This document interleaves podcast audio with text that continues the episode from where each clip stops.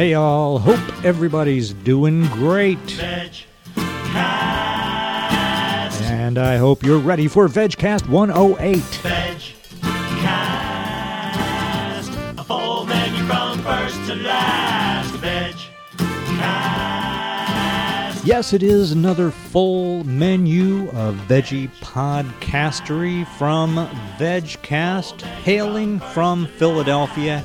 And we do sometimes do interviews having to do with things in the Philadelphia vegetarian and vegan scene. And this time out, we are going to be talking with Nicole Marquis, who is the owner of a Philly phenomenon, a new fast food vegan restaurant called Hip City Veg that has uh, caught fire on Rittenhouse Square. Well, not literally, obviously, but has really uh, hit it off with the lunch crowd and uh, is really changing a lot of people's ideas, I think, about what vegan fast food is and what the possibilities of vegan food are. So we're going to be talking with her. We're also going to hear a track from a band called the Dropa Stone, which has an interesting background to the name, and they have uh, an interesting sound as well. They're, you could classify them as a jam band, but they have uh, a lot of elements of blues and psychedelia and different things. I think you're going to enjoy that. And we also have a science fact. This one about the psychology of meat eating and how it uh, may interfere with uh, correct assessments of animal sentience. All that's coming up, and I invite you to sit back, relax, crank it up as we deliver to you this 108th episode of VegCast 108 is sponsored by Tofurky, creating delicious, innovative, and affordable meat alternatives from non GMO organic soybeans since 1980. And we're going to get right to our interview with Nicole Marquis. I just wanted to give you the background if you're not in Philadelphia or from Philadelphia. You may, it's possible, I guess, that you're unaware of uh, the Horizons and Veg kind of institutions here that Rich Landau and Kate Jacoby have created, uh, first out in Willow Grove and then in town since 2006. And uh, this is kind of, in a way, a spin off of that, in that Nicole uh, started out here in Philadelphia as a, uh, a, house manager at Horizons and then went on to start this business and tapped Rich Landau himself to create the menu, which may be one reason why this food is so good. But uh, we'll let Nicole explain that in this interview right now. Okay, right now we are speaking with Nicole Marquis, the owner of Hip City Veg, a new phenomenon in Philadelphia in fast food vegan eating. Nicole, welcome to VegCast. Thank you so much for having me. Thank you, Vance. Thank you. And uh, it's I'd call it a phenomenon because it is something that you kind of thought of doing and you were going to kind of ease into it, but it just exploded like from the first day. Uh, and we'll get to some of that, but let's let's go back, back, back in time. Okay. Uh, and you were a uh, a manager at Horizons, the old venerable Horizons, from which many different things around town have seem to have sprung. Um, at what point did you first start thinking about having your own establishment? I mean, was it before that? Was it by virtue of work, working at Horizons? Did you start talking to Rich about it? How did it?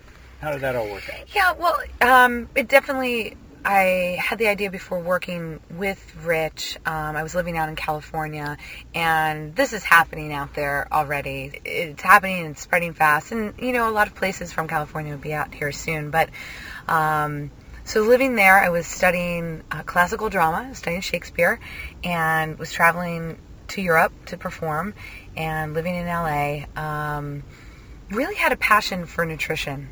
And um, when I, you know, like every good actor, I ended up in the restaurant business and loved it. You know, I love the fast pace. It really is like a show. Uh, you know, lights and action. Right. you know, um, back of the house, front of the house. So, um, had a little experience managing restaurants. And when I decided to move back home to Philadelphia, um, I met Rich and Kate, um, and then we decided I'd start working for them as their front of the house manager. It was um, the best decision I ever made because Rich and Kate are unbelievable people, and um, I learned a lot from Kate about how how to manage the front of the house, and and Rich really inspired me with his his different creations. You know, at night he would have um, different meals for the staff um, to try, and I mean each and every one of them. It was off the menu. Each and every one of them, I was like, this could we could sell this too. Like every one of them was just unbelievable. So. Um, So but- he never. I mean, you. I, one pictures Rich as just constantly creating and inventing things, but you're there wasn't. There weren't times when he would put something out and say, "What do you think of this?" You go, "Uh, sorry, that is a swing and a miss." You know what? It never happened. Yeah. It Okay. every single time was a hit, and um, so I knew I wanted to work with him, even after I left Horizons, um, and but before I made it to Horizons, I really saw a need for this kind of food. Um, you know, traveling, I couldn't find anything to eat. Um, it would always it would always be a hassle to go out with everyone to have you know a decent vegan meal or plant based meal, and um, I thought, well, there's a real need in the marketplace. Let me let's see if I can design something up and, and provide that. Okay. Now let me just pick up on one thing. You said a decent vegan meal, and then you corrected yourself, kind of, to say a plant-based meal. And I will will drop Rich soon, but I'm wondering, um, you know, did he like impress on you? Don't ever use the word vegan because I know that this is something that that he has uh, kind of taken and, and done. And, and I noticed Hip City Veg never says vegan, and there are people that say well, that's that's great because then you don't scare people away. There are other people that say, well, vegan is always going to be kind of scary until we normalize it. So, what's your take on that? And how much of that did you hear from him, and how much did you just say, well, I'm going to do it this way? No, uh, Rich Rich doesn't shy away from using the word vegan. He um, even his his cookbook is New Vegan Cuisine. That's true. So so he does use that word and proudly, I think, and um, you know, I mean, it's obvious. Every, it seems like everyone that's opening something vegetarian or vegan is coming one at one point in their lives worked with Rich. So um, he's really like the the center of it all, the nucleus of it all. Um, but no, he doesn't shy away from that. I I I do. Um, I'm proud to be vegan, and I, I think vegan is a, um, the right lifestyle choice for me. But I think there's a lot of uh, connotations that go along with it, and it's a lifestyle too. It's an ethical choice, um, and I wanted to really take that away from the food. I didn't want to mix the two because nobody wants to go in when they're hungry and have 30 minutes to eat lunch, but be stopped by somebody preaching about, you know, factory farming. Although that's such an important part for me. Yeah. Um, I just didn't want it to be, I didn't think it was necessary to be part of my brand.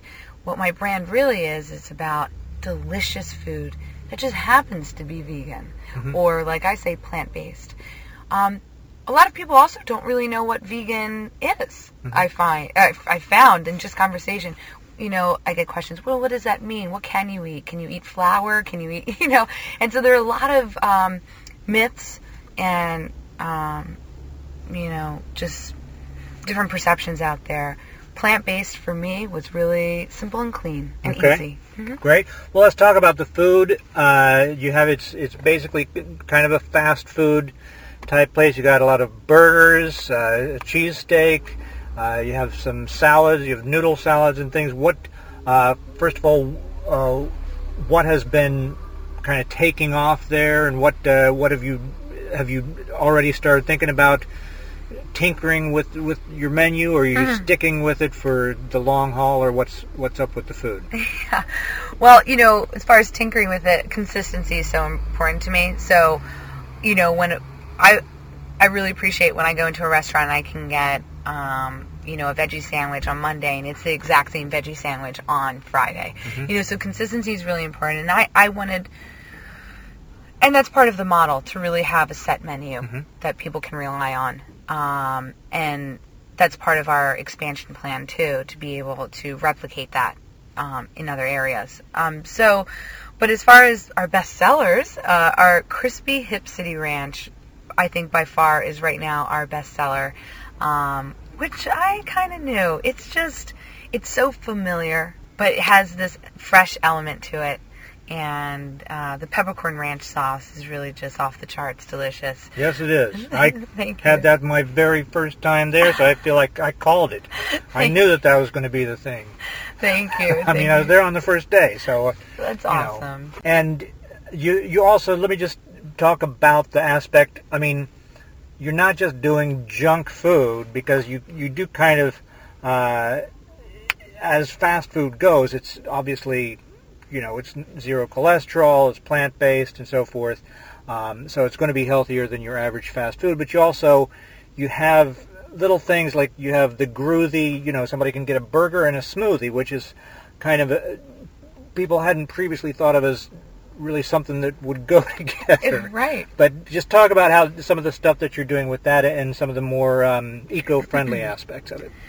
Yeah, you know, I wanted someone to to come into the restaurant and really be able to get something savory and satisfying. But I also wanted, you know, if there was a group coming in for someone who wanted something very light and also satisfying, but yet, um, you know, let's say they're watching their calories or, um, you know, they want something really green, then they have the green smoothie to be able to choose from, and the green lemonade, and and um, various salads that we have. So, although I, I, I wanted the menu to be really focused, um, I knew that there were so many different people interested in this kind of food for various reasons. Um, so you get the guy who's coming in, who's a, a devout meat eater, um, doesn't want to sacrifice taste, uh, but you know is watching his cholesterol and watching his weight, and there he can get a crispy hip city ranch. Um, and then you have uh, you know the other person who has already been eating this way forever, and they don't have time to make green smoothies at home, but they want to drink one every day. Yeah. So that's really what I, I wanted to be able to offer with the menu. But as far as the compostable and the whole eco-friendly um, aspect of it, it's just so important to me, and it goes hand in hand with the plant-based menu. I think, um, and also with my personal, my vegan lifestyle. Um, I became vegan because, uh, you know, it was a it was a journey. It was an evolution. First, because of health reasons, selfishly, all about me. You know, I wanted Sure. to, you know, to improve my health, and then I realized the effect that it had on the environment dramatically. Could have could reduce your carbon uh, footprint just by eating a meatless meal, you know, and then um, you know became about ethics, about animal rights. So, um, but apart for the environmental reason, you know, I think businesses. Why not do it this way? It's cost. It costs a lot of money.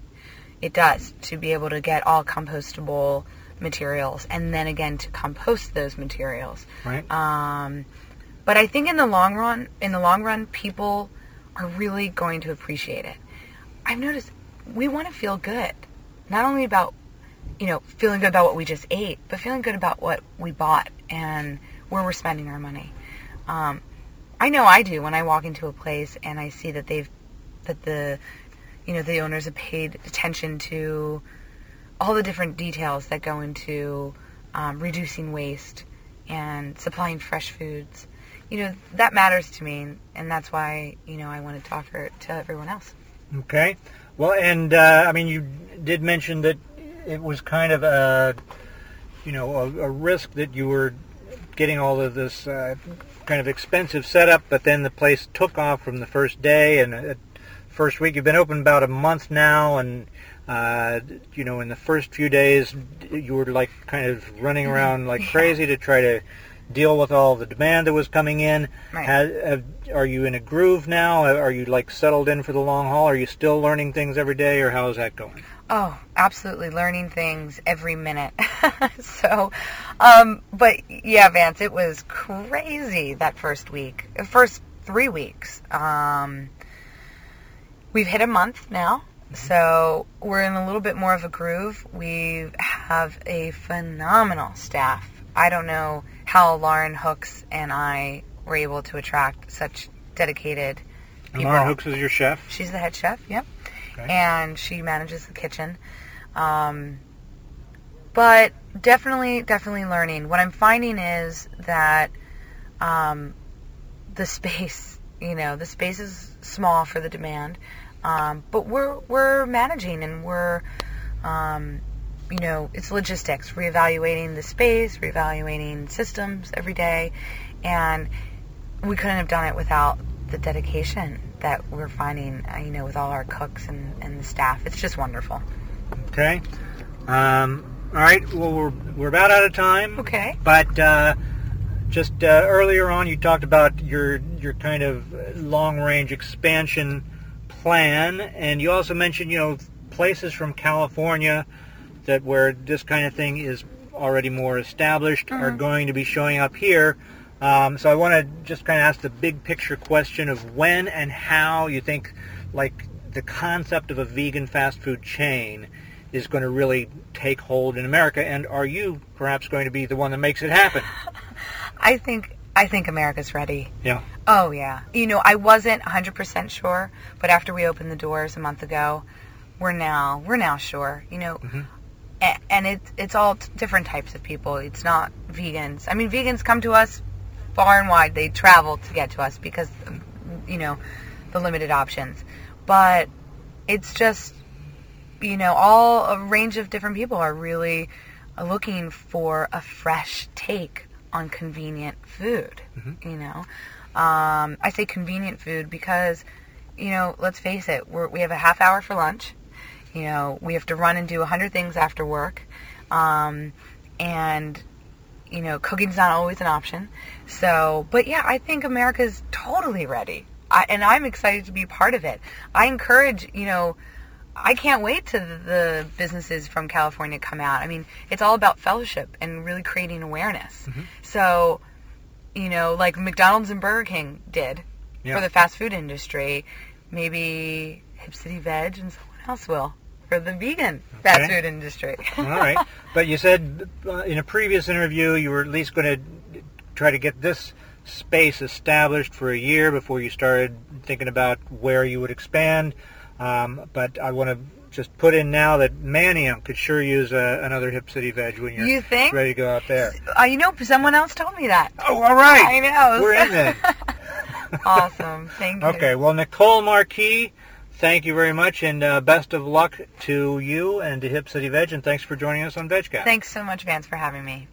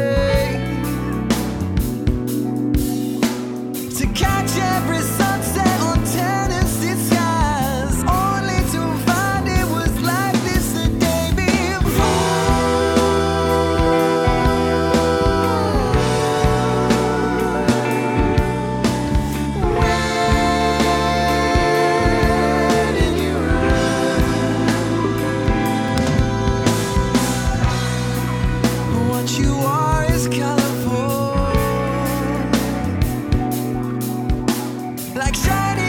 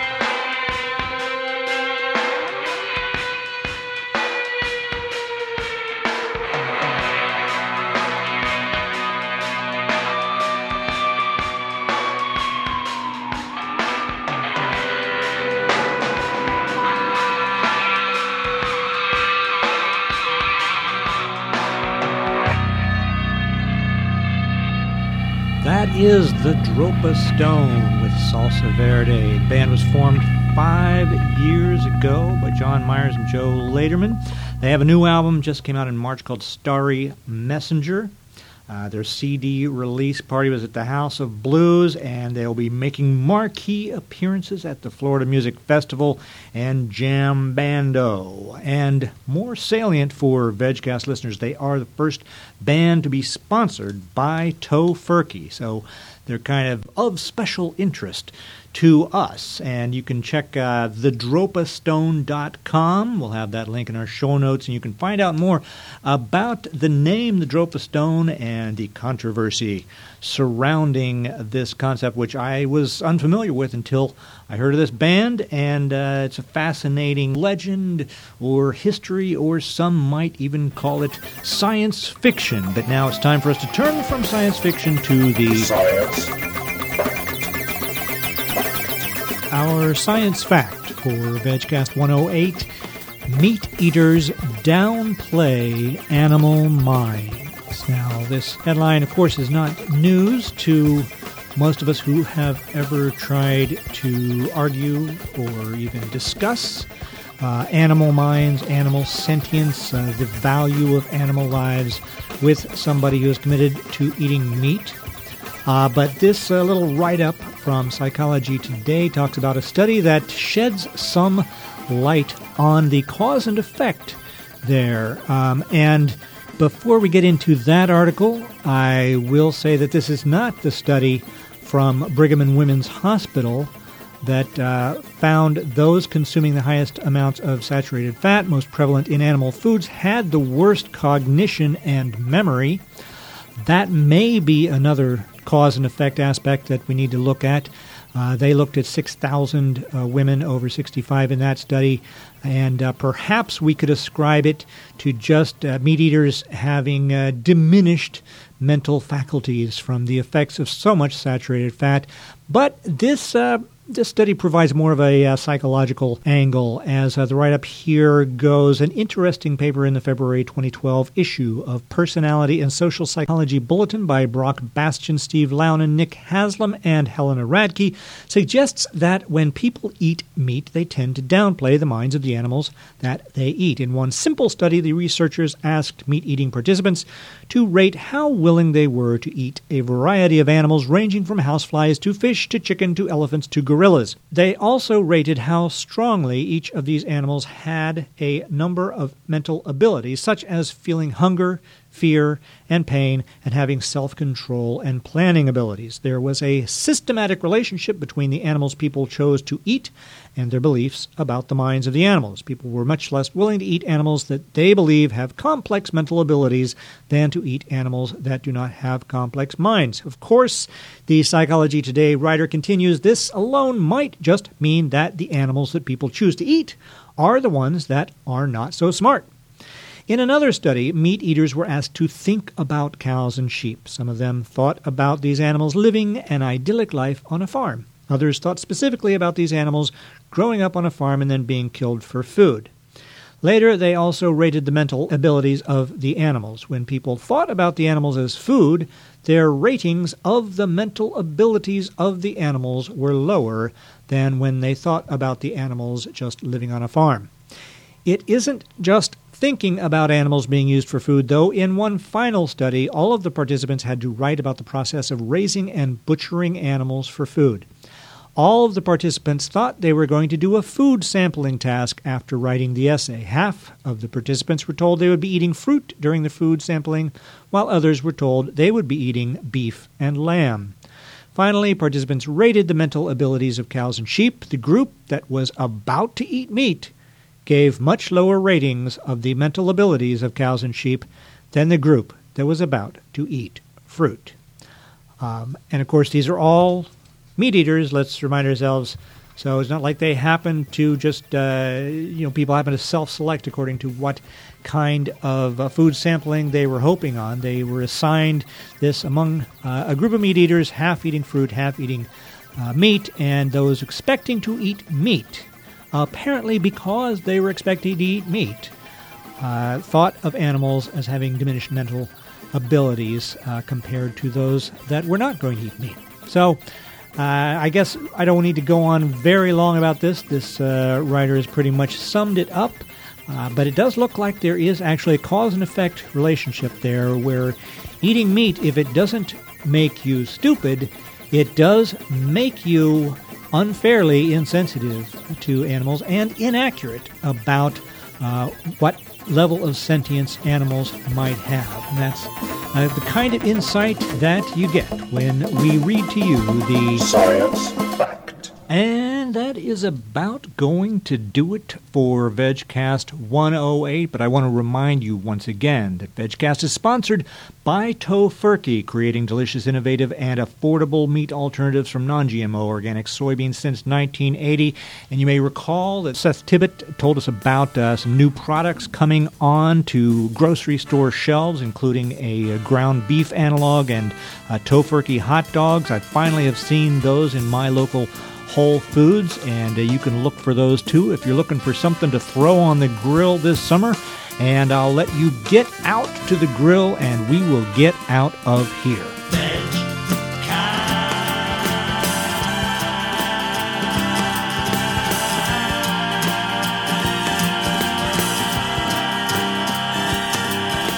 Yes, that's VegCast 108, and I do want to thank Nicole Marquis for taking time out from her hectic schedule at Hip City Veg to sit and talk with us about how that uh, restaurant got established, where it's going, and of course, I also want to thank the Dropa Stone for giving us permission to play Salsa Verde on this VegCast, and of course, I want to thank you, the VegCast listener, for downloading and subscribing. You can subscribe at iTunes and other podcast venues. And until next time, please get out there and live like you mean it.